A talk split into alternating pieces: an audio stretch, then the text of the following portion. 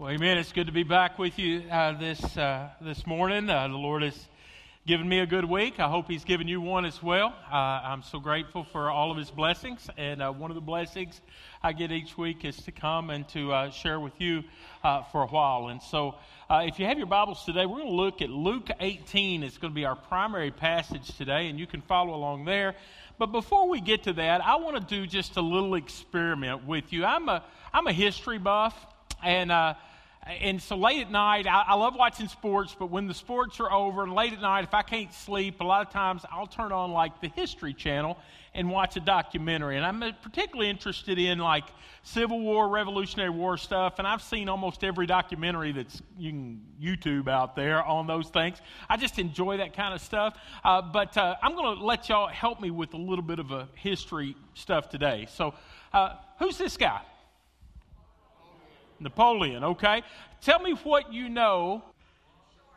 He was short. What else do you know? Had his hand in his shirt a lot, okay? Where was he from? France. What was his goal? World domination, conquer the world. Okay, so y'all kind of got this guy figured out. I put his, his picture up there because y'all all said something that we have heard ever since we were little as fact, but yet it's not true. Almost every one of you said it.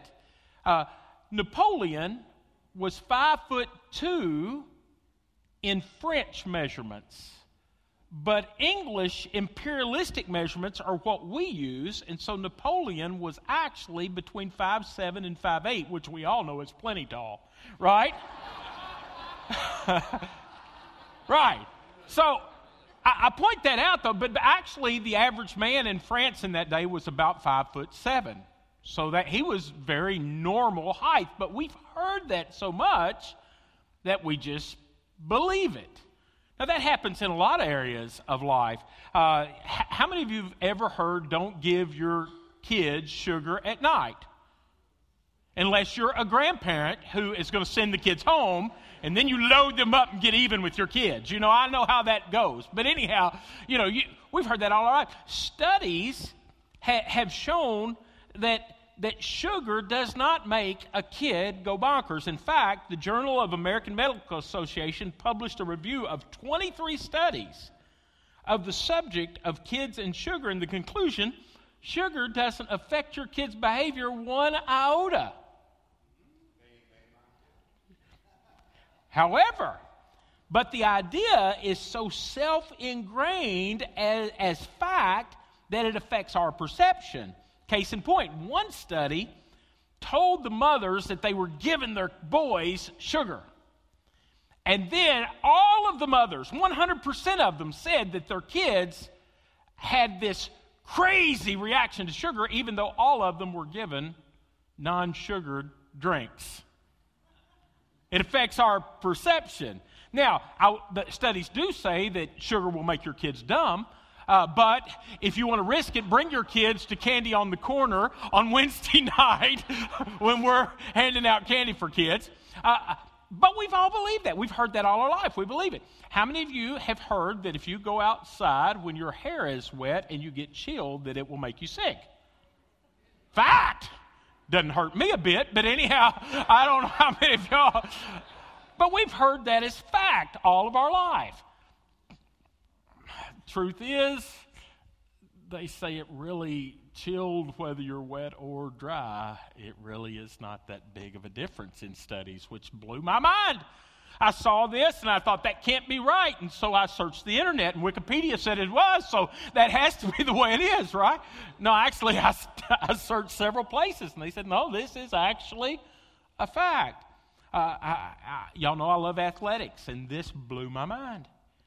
We've always heard all our life you have to stretch before exercise. We all know that stretching helps performance, stretching prevents injuries. You have to stretch. Well, researchers have been finding that stretching actually slows you down. Experts reveal that stretching before a run can result in a 5% reduction of efficiency.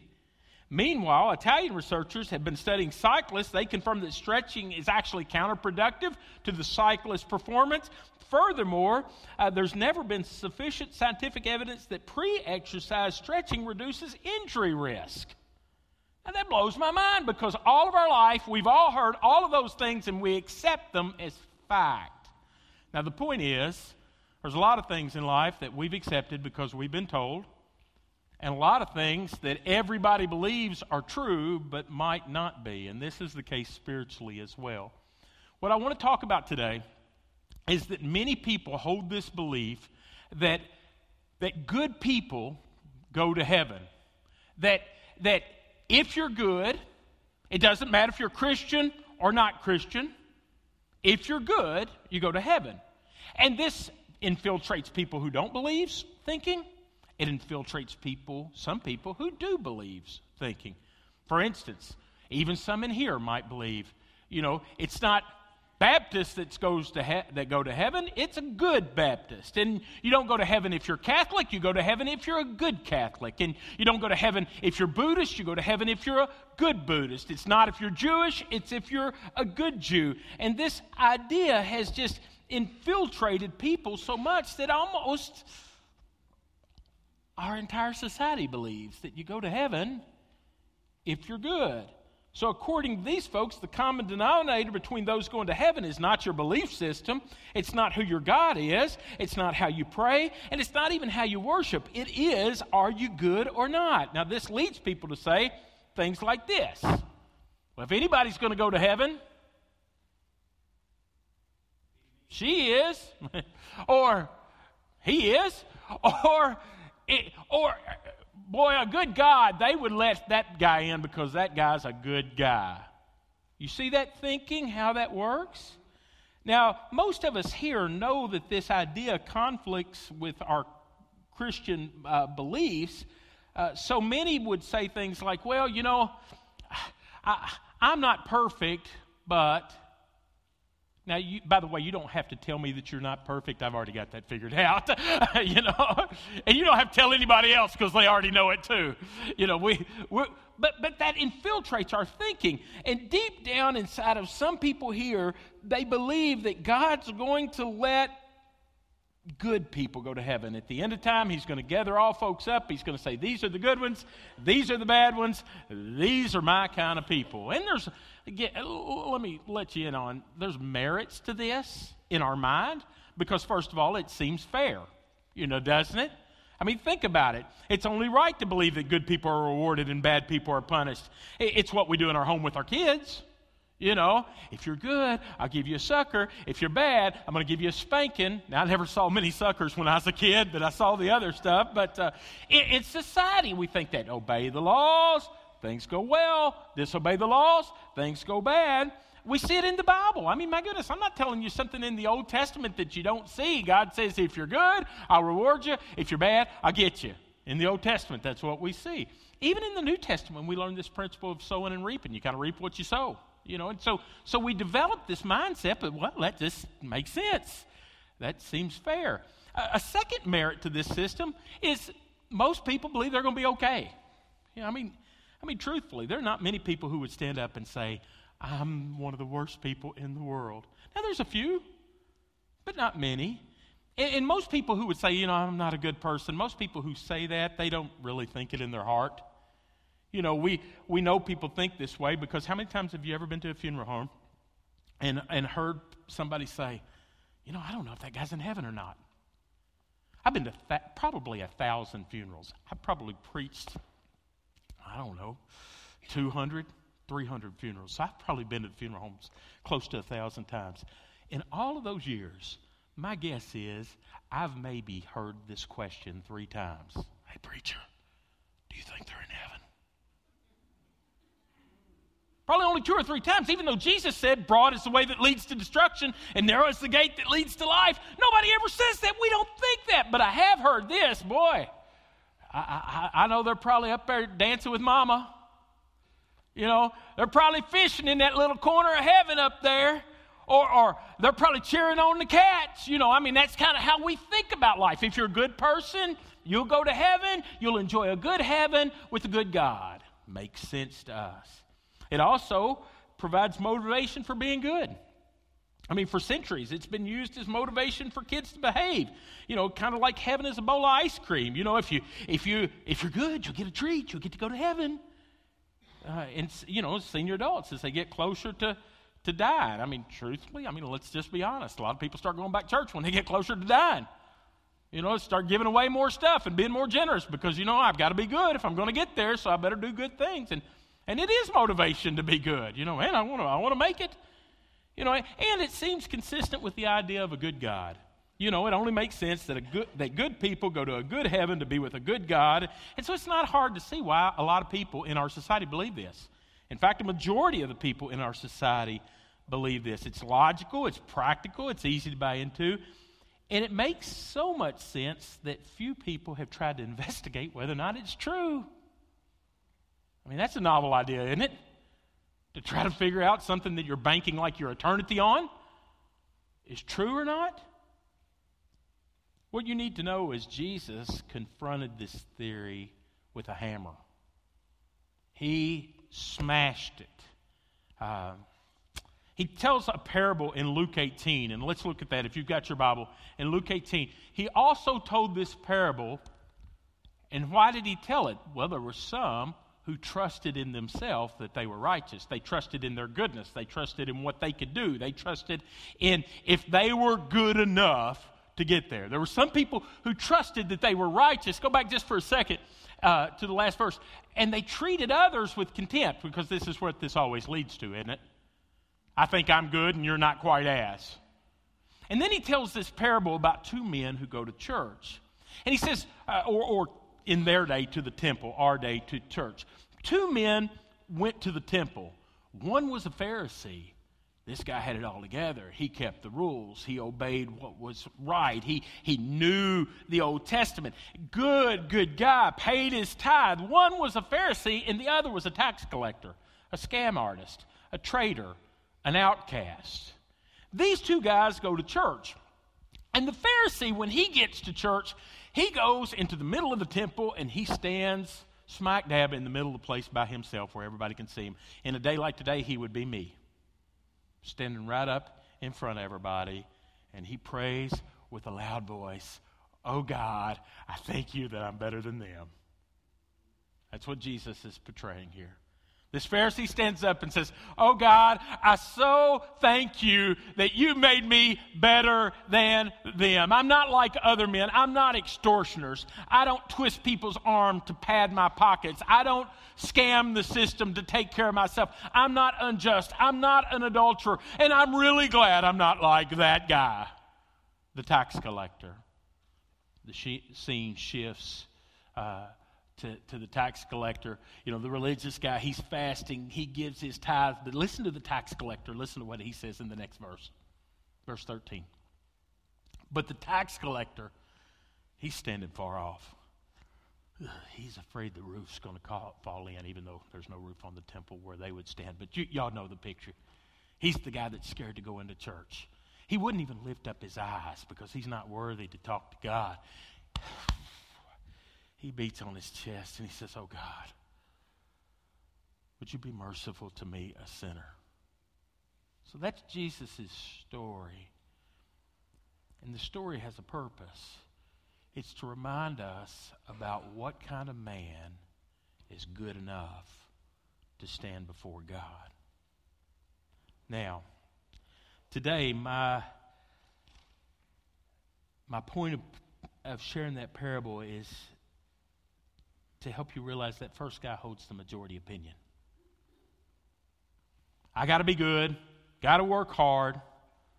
In his day and in ours, but what Jesus shows us, it's not true. God doesn't accept good people into heaven because there are none. He accepts the humble, the broken, and the desperate. Now, today, I'm not trying to convince you that Christianity is right. I'll do that another day. If you're here and you've been coming to church for years and you come maybe because your husband said, This is where I grew up and you got to come, or your wife twisted your arm, or your grandparents begged you to come, or you just decided, I want to know what those crazy people up there believe. If you came in here today, I'm not trying to convince you that Christianity's right. Here's what I'm trying to do today I'm trying to show you that this belief that good people go to heaven is far from true. Okay? Let, let, let's talk about why. Well, one of the huge problems with this is there's no clear standard. I mean, how good do you have to be? If good people go to heaven, we need to know what does it mean to be good. And whatever God you're talking about, the Christian God or another God, if they expect you to be good to earn your way to heaven, they owe you a standard of goodness. How good do you have to be? And the problem is, we just don't have that information. Now, some people would stand up and say, well, the Bible, that's our standard of goodness. In, in America, most people who hold to this theory would say, get your Bible out. You'll know how good you have to be. It's in there. You know, the standard's in there. You know, I'm trying to live my life by the good book. You know, they believe the Bible is a book of rules from a good God to those trying to get into a good heaven, and they want to keep the rules and be good people, and, and they'll get there. And they'll proudly hold up their Bible and they'll say, This is my target. This is what I'm trying to live for. And I would just tell you if this is your target, you need to read this. Because this tells you you're not good enough. If you have respect for this book, if you're shooting for this, you'll never be that good. Oh, okay, preacher, I know I'm not perfect, but I'm doing the best I can. This is not good enough. Okay, preacher, but I'm trying really hard to do better. Not good enough. You know, I'm, I'm, I'm struggling. You're not good enough. No verse in here says you'll make it. No verse says if you try, you'll make it. The, in fact, the verse, the verses that I read in this Bible say you're not even close. Let's look at some of them. For all have sinned and fall short of the glory of God. Not good enough. Listen to what it says. As it is written, none is righteous. No, not even one. Not even close. Not one. Not good enough. No one understands. No one seeks God. Nobody. All have turned aside. Together they become worthless. No one does good. Not even one. Verse 20 of the same chapter of Romans chapter 3 says, Therefore, no one will be declared righteous. Now let's stop on that for a second. Not one of you in here, God will look at you and say, My, my, I think they're good enough. Not one will be declared righteous in God's sight by the works of the law. Not one person. None of us. You might say, Boy, I feel better. I wasn't trying to make you feel bad. I'm telling you this because a lot of people think God's going to let me in because I try to keep the Bible and in the back of their mind. You know, if you think that, go ahead and think it. You can do what you want to, but don't make the excuse that the Bible says that's the case because the Bible doesn't say that. It doesn't say anything close to that. And by the way, Jesus didn't say anything like that either. Jesus was confronted by a guy who thought he was pretty good, and he said this to him. And Jesus said to him, Why do you call me good? There's nobody good except God alone. You know, so, so so, what is the standard? Well, it's not the Bible. Well, some people say, well, it's your conscience. You just know in your mind what's good and bad and what's right and wrong. Now, granted, we all have a conscience. You go to the remotest jungle in the midst of uh, the darkest continent, and you find people who know it's wrong to murder. They know it's wrong to commit adultery. They know it's wrong to steal. That's kind of universal. God's written His law on our heart. We know right and wrong, but let me tell you, man's heart is deceitful above all things, and he can twist the truth and he can make his own standard. If you don't believe that's been done, think about this. Armies throughout the history of this world have lined up on opposite sides of the battle, each declaring that their side was righteous. Nazi Germany. They thought they were right. Their conscience told them, we're right. Americans held slaves and said, We're right to do this.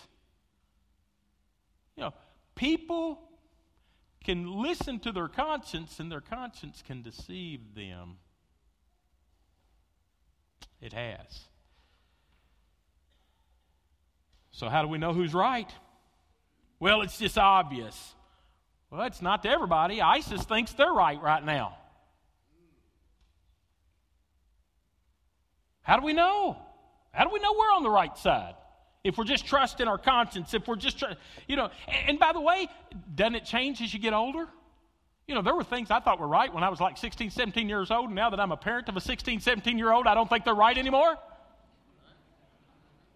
Right? I mean, it changes, doesn't it? My conscience, I'm right. I'm good. It's amazing. We have to be honest. If we believe that good people go to heaven, we have no earthly idea how good that is. We have no earthly idea how good we have to be. Actually, uh, uh,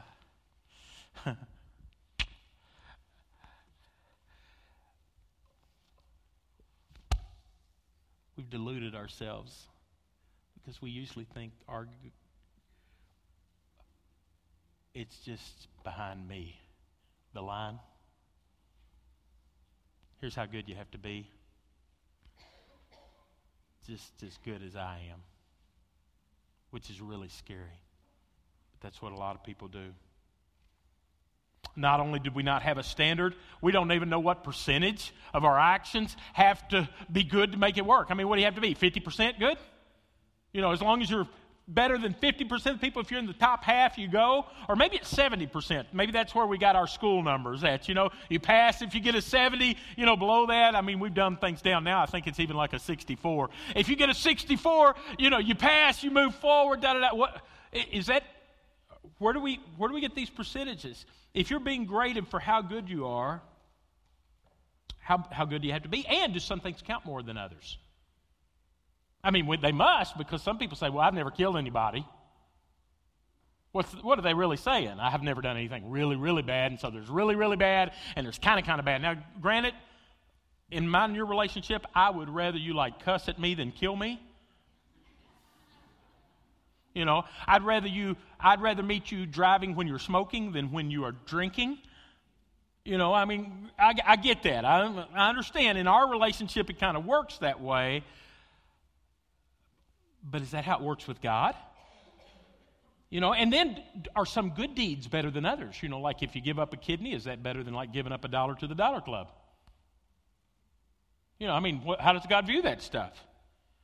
You know, I, I, some people must think this because I can never, I can't tell you how many times I've heard, I'm not a thief, I've never cheated on my w- wife. Who decides what's important? I mean, really, in our society, you know, we want to check out on God and people want to dismiss morality and they want to take away the Bible standards. Well, who decides what's good and not good? I mean, really, right now everybody says, well, we just need to love each other. Why? I mean, who says that love is better than having money? I mean, really? Who says? We have to admit that we make up our own standard all the time, and it usually is made up to accommodate us. A- another question. Oh, well, by the way, you know, some people say, well, I, the Bible's given us a standard of what's important in the Ten Commandments. Really? Really? Okay, let's talk about the Ten Commandments. You know what number five is? What's number five? Honor your father and mother. Number five is honor your father and mother. Murder comes after that, by the way. So if you don't honor your parents, God's already said that's just by the way, right under honoring God, parents are next. So if you're setting the standard, and then you might say, Well, I've never killed anybody, I don't commit adultery. Well, here's what James said about that. In the New Testament, James says, Whoever keeps the whole law but fails in one point is become accountable for it all. You know, if you fall just. So, and then I have another question What age do you become accountable? You know? I mean, when do you have to start owning up for your actions? Is it seven? Is it two or three? By the way, for all of you young parents, you know, y'all know there is an age frame between when it moves from cute to oh my. it's usually somewhere between two and three, and if you hadn't figured it out, we have. you know, when are they accountable? You know, is it when they're 13, 14? Oh my, boy, things change there, don't they? Is it whenever they're 24 and they're starting to come back around, and now that they're coming back to their senses and waking up a little bit, now they're accountable for what? When do you become accountable? I mean, to be honest, we don't know. If you believe that you've got to be good to get to heaven, if you're honest, you have no earthly idea how good you have got to be. That's just a fact. You've made up a system in your mind that this is what's important to God. And if I ask you, how do you know that that's most important or not, you would have to admit, I don't know. I just created this reality in my own mind. Now, we would never be satisfied with that in any other area of our life, ever my daughter's taking college classes while she's in her last year of high school, and and uh, she doesn't have this dual credit stuff going on because where she's going to school, so she's having to take it just in addition to, and she's taking some stuff where she's having to spend tons of time. But my daughter's kind of a legalist. First thing she does, she gets on the site where she's taking this web based class and she wants to know the syllabus. She wants to know how much she's got to do. She wants to know when it's due. She wants to know the rubric of how it's being graded. And she goes through all of this stuff and she really wants to know. But imagine if dad had shelled out $400 for her class and that class when you got on the syllabus said, You're going to have a test, it's pass or fail, but we're not going to tell you what you got to know. And we're not going to tell you when you got to take the test. And we're not going to tell you how we're going to grade the test. Good luck. There'd be one mad papa right now. Right?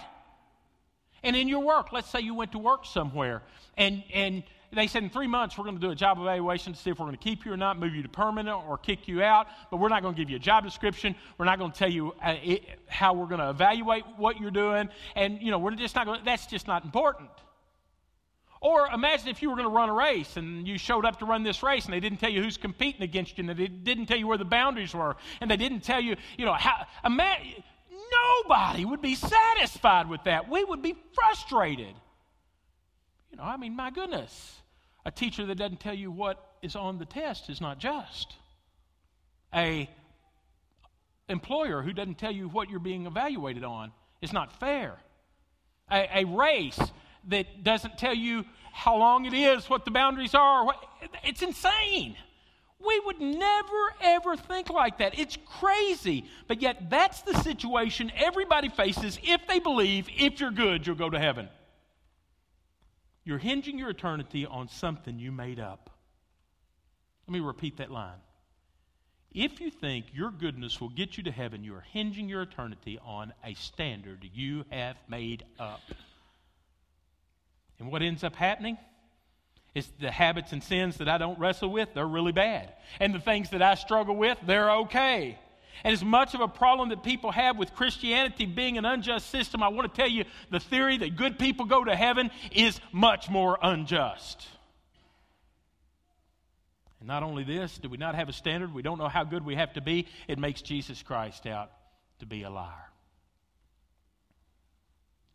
Jesus taught Bad people go to heaven, good people don't. Sinners go to heaven, not people who think they're good enough. The object of most of Jesus' criticism were the religious leaders, and their whole job description was be good. Wash your hands a certain way because you got to be good put on the right type of clothes because you got to be good. Keep certain type of rules because you got to be good. Eat certain type of foods because you got to be good. Do certain religious rituals because you got to be good. Be good be good be good. And jesus said i want to tell you they were worried about getting to heaven. And jesus in the sermon on the mount in matthew chapter 5 by the way if you have your bibles turn there right now. In matthew chapter 5 jesus says this. He says i tell you unless your righteousness exceeds that's a big word there goes beyond the righteousness of the scribes or the Pharisees, you will never enter the kingdom of heaven. I want to point this out to you in, in, in Matthew chapter 5. I don't have these screens on the, or these screens, these verses on the screen, but I want to point this out you know, verse 20, he says, you know, he, he's telling them, you're blessed if you, the kingdom of heaven is for. And he talks about those who are poor in spirit and those who are uh, merciful. And you know, you know that, the Beatitudes, and you're supposed to be salt and light. Y'all know that part. But then he goes into this part and he says, if you want to go to heaven, you got to be better than the, the good guys. You got to be better than the religious people. And he says, you've heard the laws, because he's trying to tell you how good you have to be. He said, you've heard the laws. Man shouldn't murder. That's one of those Big Ten, by the way, you know. You shouldn't murder. And he said, But I tell you, if you hate somebody in your heart, you've already murdered somebody. And then he says you shouldn't commit adultery. Right there in chapter 5, right after this. He says, But I tell you, if you've lusted in your mind, you've committed adultery. And he says, You know you're supposed to love your neighbor, but I tell you, unless you love your enemy, you're not good enough. And then he says the last verse, I don't have this on the screen, but this is really important. The last verse of chapter 5, he says, Be perfect, therefore, as your heavenly Father is perfect. You don't know how good you got to be? There it is. You got to be perfect. And the problem is, nobody here's close. Jesus didn't believe good people go to heaven. He believed forgiven people would go to heaven. You see, Jesus points this out in the Sermon on the Mount to remind us that we all fall short of the standard. None of us are righteous with God. All of us are guilty and deserving of death. And so, what Jesus was teaching in his life is you need his cross. Love the Gospel of Mark. In the Gospel of Mark, we have this phrase, the Son of God, the Son of God, the Son of God, throughout the whole Gospel of Mark. And the whole Gospel of Mark, they're saying, Who is this that even the waves obey him? Who is this that even the demons listen to his voice? Who is this who could feed the multitudes? And you have this, Who is this? Who is this? Who is this? Until at the very end of Mark, the centurion standing looking at the cross. And anybody remember what that centurion said? Truly, this is the Son of God. I want to tell you, we know what Jesus' mission is by looking at the cross. He came to the cross because we are mess ups. We have blown it. We've all fallen short. None of us can make it. And He went to the cross as that Son of God who interceded on our behalf, His death for our sin, giving us life. Back to the story in Luke 18. I tell you, this man who stood far off saying, Oh God, I don't deserve to be here. This man, he went home justified. Not the guy who thought he had it all together. The guy who thought he had it all together was far from God. Whoever exalts himself will be crushed, will be humbled. But whoever humbles himself will be exalted. Some people would say, Well, it's not fair. I'm trying to live my life and be good. Remember last week, the prodigal son's brother? At the end of the story, I've been good. That's the Pharisees. I want to tell you it is fair because everybody can get into heaven the same way. Whoever calls on the name of the Lord will be saved. Everybody gets in the same way. Everybody's welcome. Everybody can meet that requirement. John 3:16. What a beautiful verse. Says this. For God so loved the world that he gave his only son that whoever believes, not behaves, catch that? Whoever believes shall not perish. Why perish there? Because the Bible says the soul that sins is worthy of death. And one drop of that poisonous sin in our life contaminates the whole being. So you need the cross. You need the covering that comes from what Jesus did for you. It's not about who tries hard. It's not about who keeps the commandments. It's about who puts all of their trust in Christ. Forgiveness is found by not trusting yourself and putting your trust in Christ. And so the question of the day is for those of you who secretly hold to this view, you know the good enough view? Have you really ever put your trust in Christ alone? See, guys, I wake up every morning knowing I'm not worthy. Y'all see a guy up here who gets to share stories and walk through the scripture, and I wake up every morning knowing I'm not even close to good enough to go to God's heaven. Not close. But I'm not going because I'm good. I'm going because He's good. I'm going because of what Christ has done, not what I try to do. That's why I can lay my head down at night and know it's okay. Because I don't trust me, I trust Christ. If you're here today and you've never trusted Christ and you trust yourself, you will split hell wide open because of your pride. I don't care how many times you've sat in the pew or how many dollars you dropped in the plate. Pride will keep a lot of people who've been on Baptist rolls out of heaven. It's not our goodness that gets us there, guys. It's Christ's righteousness.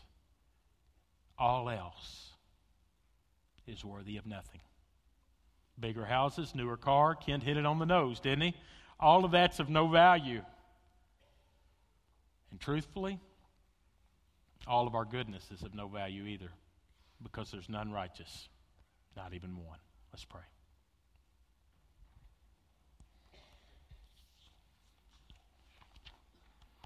Father God, I pray that your Holy Spirit would take these words and you would use them for your glory. God, I confess that I need you to cover my sin. Lord, even, even since you've saved me, Lord, I still see, Lord, the, that residue of pride and Lord, I pray that you would break that. Lord, I'm not better than any person. Any person outside these doors or any person across the seas. Lord, I, I'm good for the sole fact that you live in me and you have made me good because of Christ's blood that's covered my sin. God, I pray that if there's any person here, Lord, who has never received the forgiveness of Christ and never humbled themselves and recognized that they don't deserve it, God, I pray, Lord, that they would humble themselves today and accept the forgiveness that's found in Jesus. And it's in His name I pray. Amen.